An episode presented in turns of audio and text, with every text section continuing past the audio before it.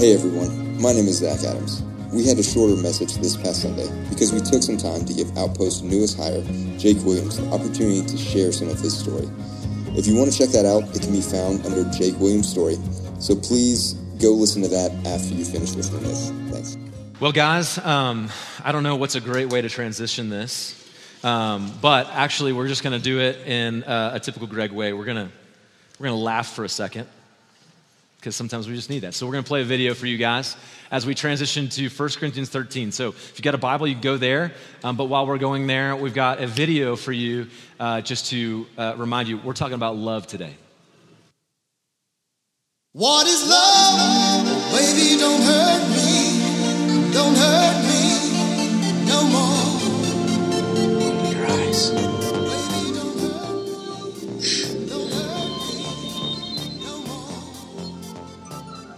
Flying. Yeah.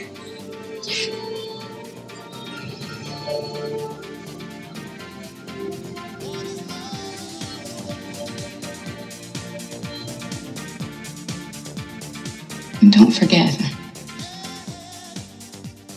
I'm also just a girl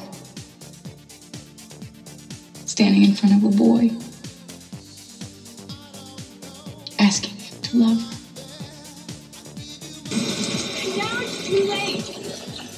I'm written six hundred sixty-five letters. I wrote you every day of the year. Who knows what movie this is? Yes. Sinners. Still isn't over.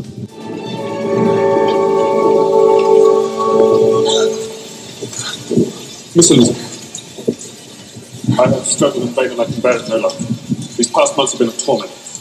I take a residence with a single object of seeing you, I have to see you. I have fought against my better judgment, my family's expectation, the inferiority of your birth, my rank, and circumstance, all these things, and I'm willing to put them aside and ask you to end my agony. I don't understand. I love you. Most ardently. Please do me the honour of accepting my hand.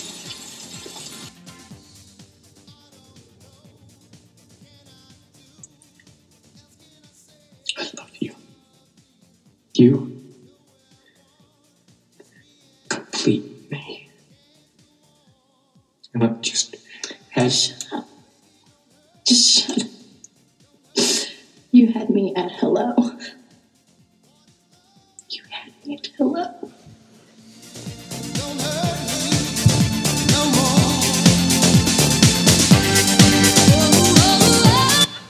no more. All right. Man, aren't uh So Addison made fun of me. I kind of, look, let me just confess sin. I like rom-coms. And I'm just going to tell you, if it has no rom, it's still comedic. Or I mean, if it has no co- comedy, it's still funny to me. Uh, how many of you, like, you already knew what she was going to say before she said it? Right there at the end. You knew what she was going to say. Yeah, you knew. You had me at hello. All right. Well, we are going to be in First Corinthians thirteen, and I'm going to try to do what I typically do in about ten minutes. Um, okay, because I feel like what we need to see in the front end was important. And I do, we wanted to talk about that today because we do think it's connected to this passage of love in First Corinthians thirteen. Um, but here's the problem with love. It's been watered down. It's been uh, distorted by things like movies and music and phrases like love is love, which is the dumbest thing I've ever heard. It's like saying apples are apples, okay? Um, that's really dumb, okay? Um, pornography has destroyed our idea of what love is. And so really we're all asking ourselves, what is love? And uh, the reality is, if you see how much we sell this idea of love, how important it is to our culture and how important it is to our world, we know that we need it. We need love. But we need love in the way that God has defined it. And so today we're going to be in First Corinthians thirteen. But let me just situate the context for you and just reveal to you that it doesn't matter what the context is. First Corinthians thirteen should be situated in every topic of conversation in the entire Bible because it is the center of everything that we say and do. It underlines everything. So chapter twelve, last two weeks, we talked about spiritual gifts and the interdependence of the body. Next uh, few weeks, chapter fourteen, we're going to be talking about the uh, spiritual gift of prophecy and speaking in tongues and how, why we should have order in our services. And in the middle of this conversation, he talks about love. okay? And so this is what he says. So we're gonna break it down into three points. First is life without love is nothing. A life without love is absolutely nothing. This is what he says, verse one. If I speak in the tongues of men and angels but have not love, I am a noisy gong or a cla- clanging cymbal. And if I have prophetic powers and all understanding and of all mysteries and all knowledge, and if I have all faith so as to remove mountains but have not love, I am nothing. So in the Corinthian church, and we'll speak through this quickly, in the Corinthian church, these guys were using one another to kind of establish some kind of value in their life.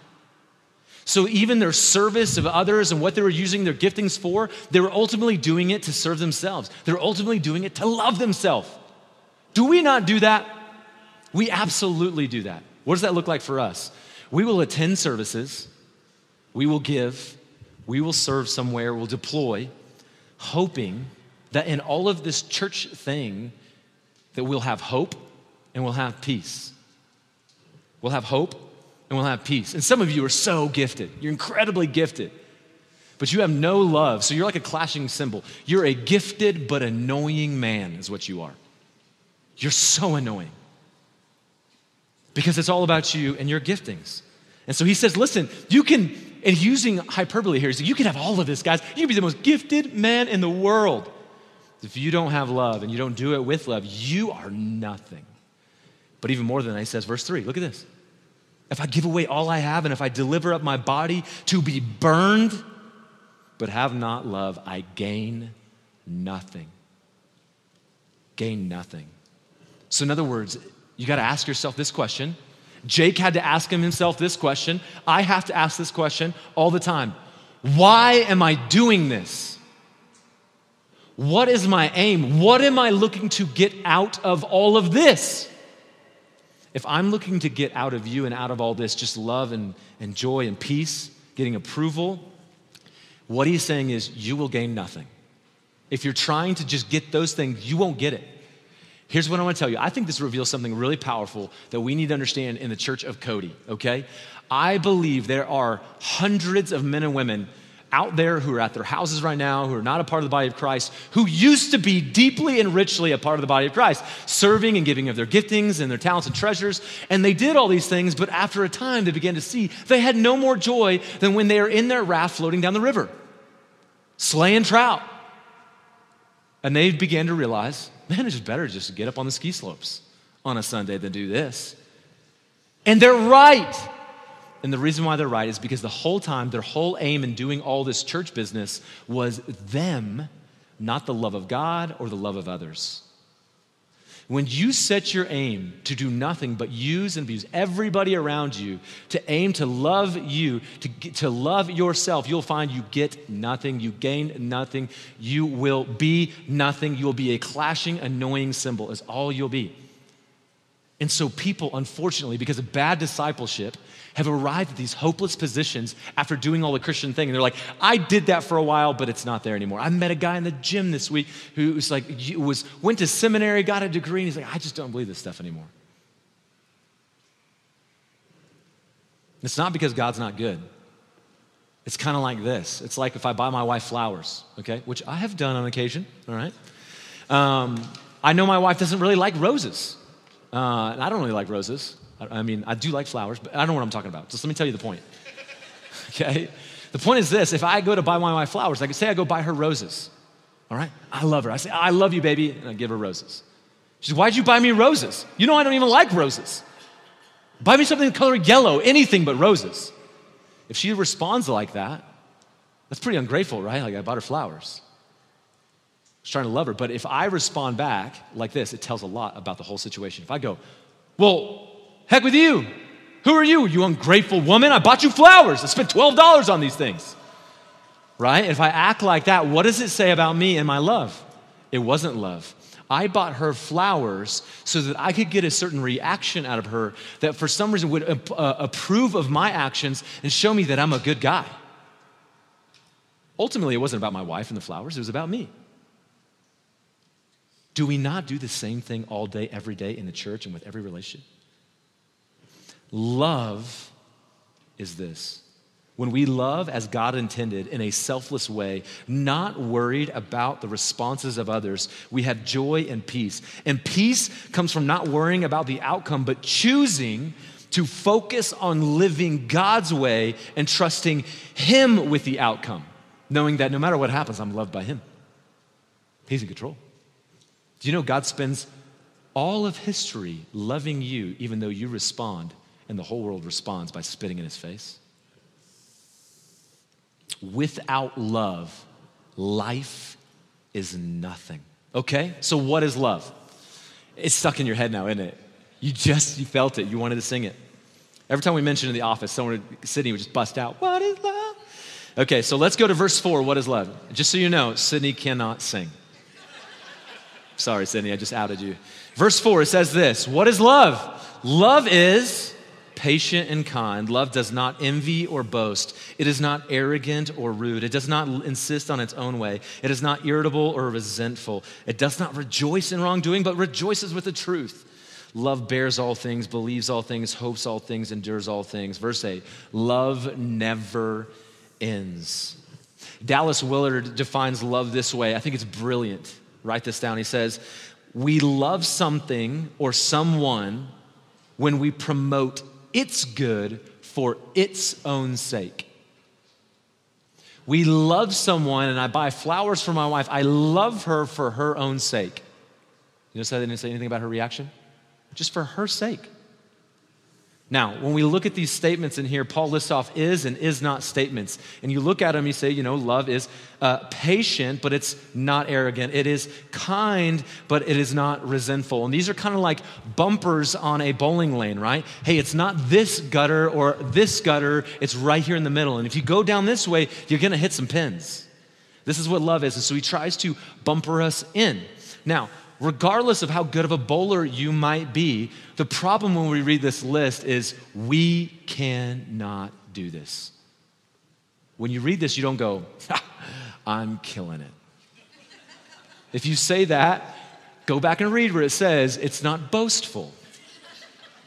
Okay? It's not.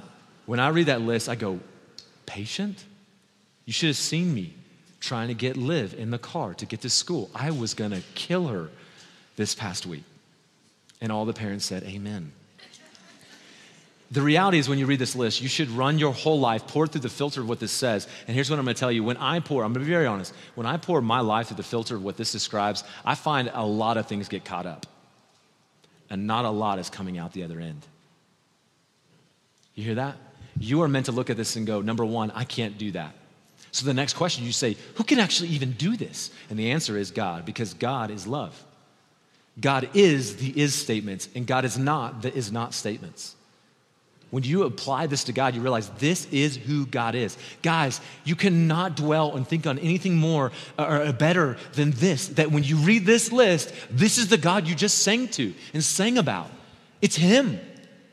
Kind, compassionate. He's not resentful. The thought of thinking of God being resentful, I resent her. It's just silly. Isn't it weird to think that God is that way? But at the same time, to even try to think about God's love is unfathomable. Like, you just can't even understand it. It's absolutely outside of our ability to really understand how much God is pure, unadulterated love. Applied to God, this would mean that God, being the definition of love, only seeks the good of others, regardless of their reaction to His love. His patience, compassion, kindness, and even His justice are pure, unadulterated outcomes of His being a loving being. And to say this of God is to say this of Jesus. Okay, the next thing you understand, and I want you to understand from this, is this.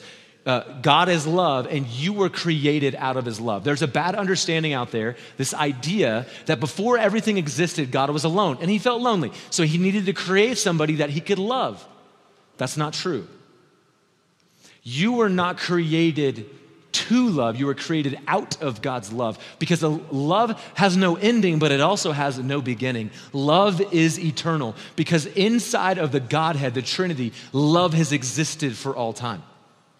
So every fiber of your being, every protein, every atom that you are was lovingly placed the way it is because God loves you.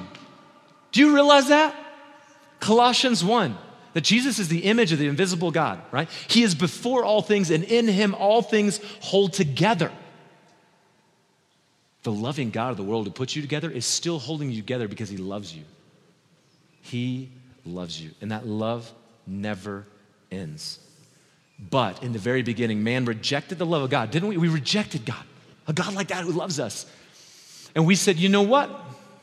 I resent the fact that you're holding something back from me. This snake just told me that you don't want me to know certain things. And you know what? I want to know those things. And so here's the example.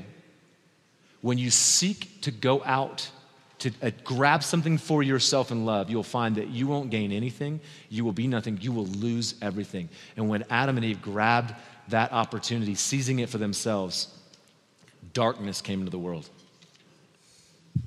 Proverbs four nineteen says, the way of the wicked is like deep darkness. They do not know over what they stumble.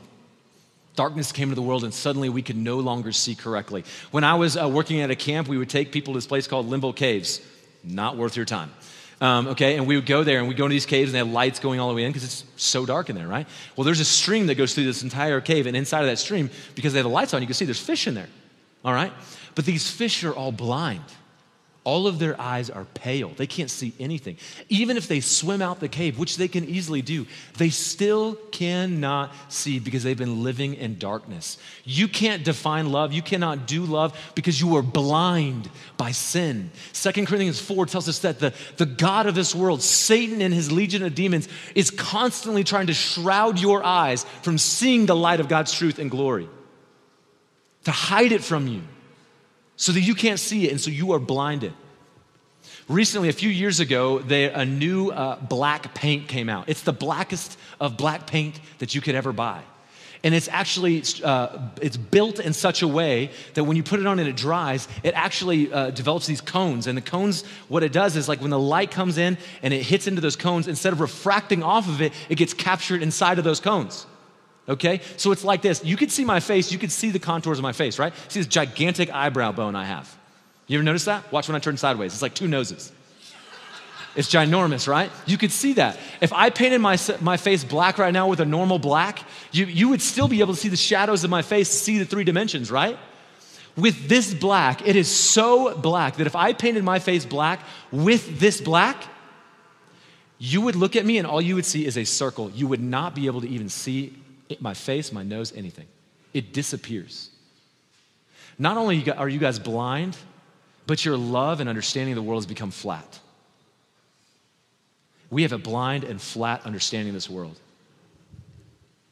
And this world is dark and it's broken. Turn on the news for three and a half minutes and you'll find it. Scroll on Instagram, ten minutes, you'll see it. And in Isaiah's day, it was equally as dark. But God gave Isaiah a prophecy. And it says this, Isaiah nine, verse two and verse six. Verse two, the people walked, the people who walked in darkness have seen a great light. And those who dwelt in the land of deep darkness, on them a light has shone. What is he talking about? Verse six, for to us a child is born, to us a son is given, and the government shall be upon his shoulder, and his name shall be called Wonderful Counselor, Mighty God, Everlasting Father, Prince of Peace. Our great and loving God put on flesh and dwelt among us as a light to the true way of life. Jesus burst into the darkness to reveal to us the real way. Remember what I said about Dallas Willard's definition of love? It says, when we love someone, when we seek their good for their sake. Paul says it like this, Second Corinthians five, verse twenty-one, for our sake, he made him who knew no sin to be sin, so that in him we might become the righteousness of God. Friend, God loves you for your sake and for the sake of his glory. God is love. You were created out of his love, but you were also created to love. You guys were created to love. It's in you. It's in your D N A. You were meant to do this. In fact, all of the law can be summed up in this one thing. What is it? Love your neighbor as you love yourself, right? Romans thirteen, eight through nine says, owe no one anything except to love each other. For the one who loves another is fulf- has fulfilled the law. For the commandment, you shall not commit adultery, you shall not murder, you shall not steal, you shall not covet. And any other commandment are summed up in this word, you shall love your neighbor as yourself. Every single morning I drop my daughter off at school, we pray for two things, okay? We say, God, help us love you with all of our heart, soul, mind, and strength. And help us love our neighbor as we love ourselves every day. And she goes, okay, see you, Dad. I feel so loved. Guys, you were born and created to love. We were meant to love others. But here's the problem. And it's okay. Listen, here's the problem. Right now, you are living in the already, but the not yet. You hear me? Right now, you're in the already, but the not yet. What is that? Verse eight, love never ends. As for prophecies, they will pass away. As for tongues, they will cease. As for knowledge, it'll pass away. For we know in part and we prophesy in part, but when the perfect comes, the partial will pass away. Let me quickly tell you this. Many people come to this passage right here and they get it all wrong because they got their mindset on something else rather than leading, reading it contextually. This is not promoting something called cessationism. See, I told you, miracles and signs and wonders are gonna go away. Cessation, they're gonna cease. Okay? I don't know why I always go to like a weird Southern Baptist list, but I do, okay? You know, I lived in South Carolina, North Carolina too long. I don't know why. But um, what it's actually saying here is this. It's not saying that these are going to stop while we live here in history. What it's pointing to is that there's coming a day when they'll be unnecessary, and it's called the day of the Lord, the great day of the Lord. We will no longer need to speak in tongues. Because will we be with God? We will no longer need prophecy because we'll be living in prophecy fulfilled. What Paul is trying to tell the Corinthians and trying to tell you guys is, listen, everything that you're trying to do right now, you're not going to do it anymore when this is all said and done. But there's one thing that's always existed and will continue on. It's been running like a stream. And as it's ran like a stream, God gave us these giftings to be with it. But one day when he comes to return us, they'll disappear and it'll continue. And it is love. That's why he says it will never end. Don't you understand that? We got to all go, man, I don't get it. And this is what he says next. When I was a child, I spoke like a child. I thought like a child. I reasoned like a child. But when I became a man, I gave up childish ways. We also look at this and we look at our sons, see, be a man, right? But that's not what it's talking about. What he's saying is right now, you, sir, with the beard on your face, are a child compared to the man you will be standing in glory with God. Right now. You're like when I'm trying to explain something to my daughter. We watch a movie, and she's like, I don't know what that means. And I try to explain it. She's like, I don't know what that means, right? And it's really difficult for her to understand it. Why? Because she's limited. Guys, God knows that you're limited in your ability to love. He knows that you're limited in your ability to understand these things. He loves you in that. You're a child in understanding this like God. That's why you need to reach out for the hand of your Father. Listen to me. That's why, like my son Boone, when we're crossing a street, you need to hold his hand because he will get you across. He will get you to the other side. You cannot. You're risking danger and destruction. So hold the hand of God with a fierceness, trusting in him. For now we see in a mirror dimly, but then face to face. He doesn't say a window. He says a mirror. What do you usually see when you look in a mirror? You see you. He's saying this, now I know in part, then I shall know fully. Listen to this, even as I have been fully known. Hey, listen to me. You don't even know you that well. How can you love yourself that well if you don't even know who you are? You're looking into a distorted, lying mirror. It's been distorted by sin. And so you're looking at it and say, that's not the right size, and that's not the right shape, and I'm kind of disfigured here. And it's making you fearful and anxious. And all it does is destroy you because you're basing all of your life's existence off something that's not true. But he says, listen, when you, God, look at this.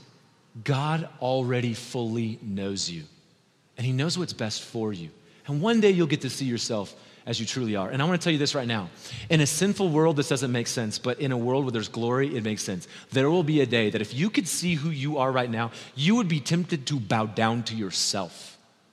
You're like, dang right. In a world with sin, we go, man, that's arrogant. But in a world where there's no sin, it'd be like, no, praise God, all to his glory. This is awesome. Yeah, of course. This is wonderful, wonderful. But we can't because of sin. So listen to this. Verse thirteen, so now faith, hope, and love abide, these three, but the greatest of these is love. It should be in your veins. It should be the heartbeat of our church. We have said that our vision is to be and make fully devoted followers of Christ, or that's our mission. But our vision is John thirteen, thirty-four, and thirty-five, that we would be a people that are just like John thirteen, thirty-four, and thirty-five, people who love our friends who have stories, people who have stories that are loved by our friends.